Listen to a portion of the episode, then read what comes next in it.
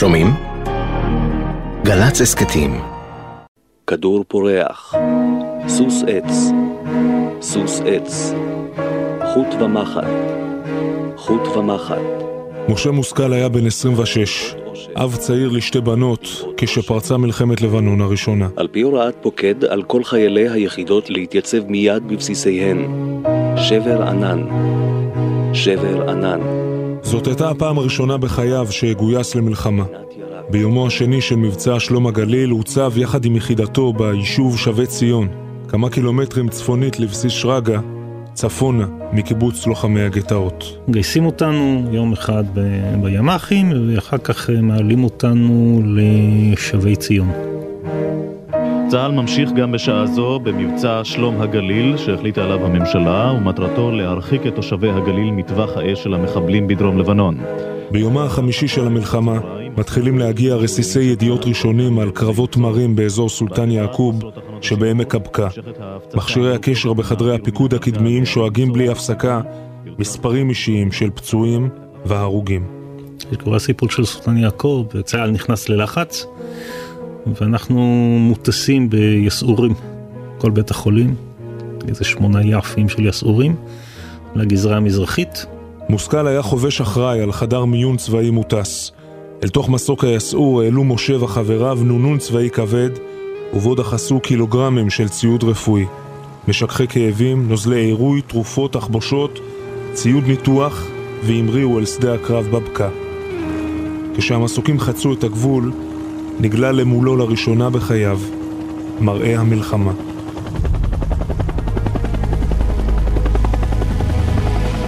מלמעלה רואים את שיירות הטנקים והנגמשים, משהו מדהים זה נראה מלמעלה. נחש אחד ארוך, טנק, נגמש, נגמש, טנק, טנק, אחד אחרי השני קילומטרים.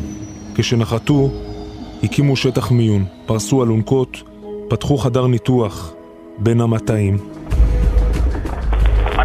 לנוע הרחוב שנקבע לך לאט.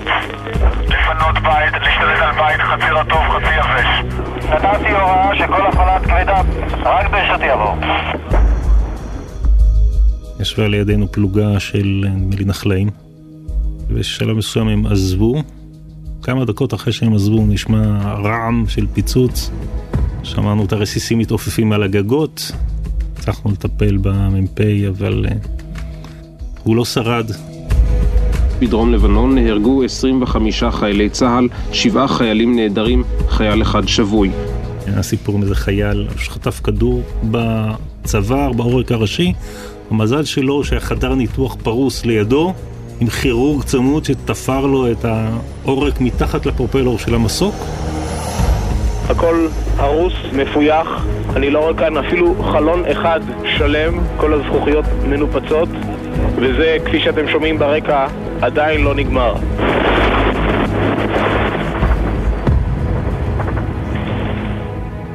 כמעט שנות דור אחר כך, ב-11 ביולי 2006, יום לפני הבוקר שבו פרצה מלחמת לבנון השנייה, עמד משה מושכל באותו מקום שעמד בו כשנפתחה המלחמה הראשונה. הוא זומן אז לקורס בין כמה ימים של מדריכי נוער בנושא השואה בקיבוץ לוחמי הגטאות. ותוך כדי זה אני מספר להם, תראו, לפני uh, 24 שנים אני הייתי פה ברחוב הראשי הזה של uh, שבי ציון בהמתנה, והנה פה בא, איפה שהיום המטווחים של שרגא, משם הרימו אותנו היסעורים. יום לפני שפרצה מלחמת לבנון השנייה, אמור היה משה מושכל לפגוש בבסיס שרגא הסמוך את בנו רפנאל שמשרת במקום כלוחם ביחידת אגוז. התקשרתי לרפנאל אבל הוא סיפר לי שהוא יצא מהבסיס לחופשה ושלא יצא לנו להיפגש היום, הוא אומר. יום למחרת, כשאני נמצא עם יתר החברים לקורס במוזיאון לוחמי הגטאות, פורצת מלחמת לבנון השנייה. אחת הבחורות מקבלת uh, מסרון מבעלה ששואל אותה מה זה נחטפו שתי חיילים? ואז אנחנו מבינים שקרה משהו. אני יוצא מתוך יד לילד בלוחמי הגטאות, שזה בדיוק מול שרגא, ואני רואה מסוקים עולים ויורדים בשרגא. אני מתקשר לרפנאל, אומר לי, אבא, כבר המפקד שלי התקשר, מסתבר שהוא נסע לטייל עם אחת החברות שלו למעיין באזור ירושלים, אומר, הספקנו לצאת 50 מטר מהאוטו, הגיע הטלפון, ואני משמיע לו את המסוקים, אומר, כך, תקשיב למסוקים אצלכם בשרגא, כי שמעו את הרעש, ממש היו מעל הראש. שורה של אירועים קשים היום שבסופם לחימה בלבנון. שני כלי רכב צבאיים מסוג המר עולים על מטען סמוך לגדר המערכת. שלושה חיילים נהרגים, שניים נפצעים, שניים נחטפים. 24 שנים מפרידות בין המראות המסוקים מבסיס שרגא, ומבחינתו של משה מושכל, התמונה ופס הקול זהים. כל זה למעשה קורה לכאורה ביום השני של הכניסה הקרקעית, שאז יש לי עם רפונאל אה, אה, תכתובת אה, מסרונים. ואז ההודעה האחרונה שאני שולח לו, תמלאו את שליחותכם בנחישות ובזהירות ותחזרו בשלום. הוא מחזיר לי את ההודעה האחרונה, אל תדאג אבא כפרה, הכל יהיה בסדר. צה"ל מפציץ גשרים בדרום לבנון כדי למנוע מעבר של החוטפים צפונה.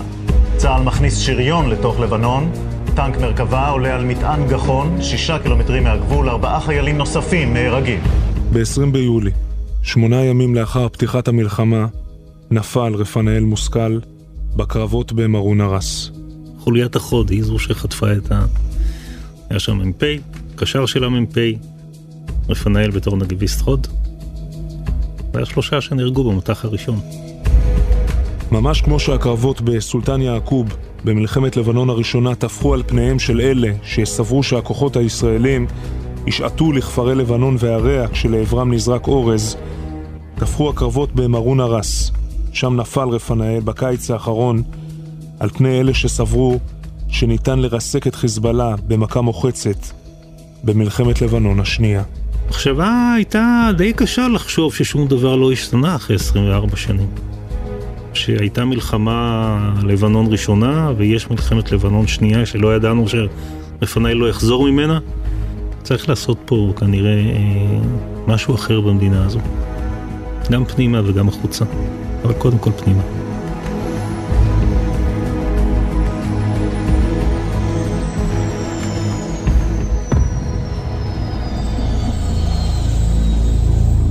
סמל ראשון רפנאל מושכל ממזכרת בתיה לוחם בסיירת אגוז.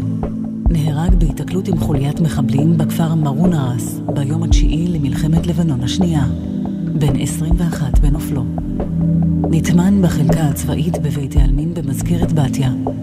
לאחר מותו נמצאו בין חפציו שירים שכתב, מתוכם בחרה שירי מימון לבצע את השיר אחרי המבול. ברגע שקראתי אותו, הרגשתי שזה השיר שהייתי רוצה אה, להלחין בגלל שיש בו מין אה, שמחה מעולה בעצב ובאיזשהו מקום אה, זה מאוד ריגש אותי ואני חושבת שגם יש משהו בלחן שקצת לקח אותי למקום הזה. אחרי המבול תמיד יש קשת בענן אחרי הסיום תמיד נשאר עוצמה.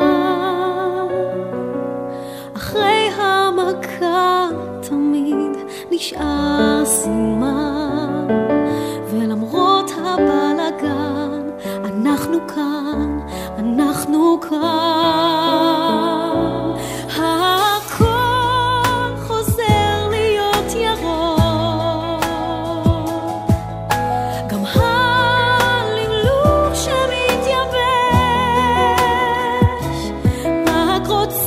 את השלווה מה נשאר עוד לבקש?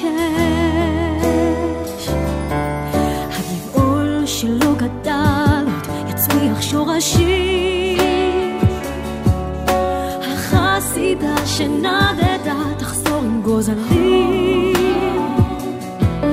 והילד שברח התכוון הוא רק לטוב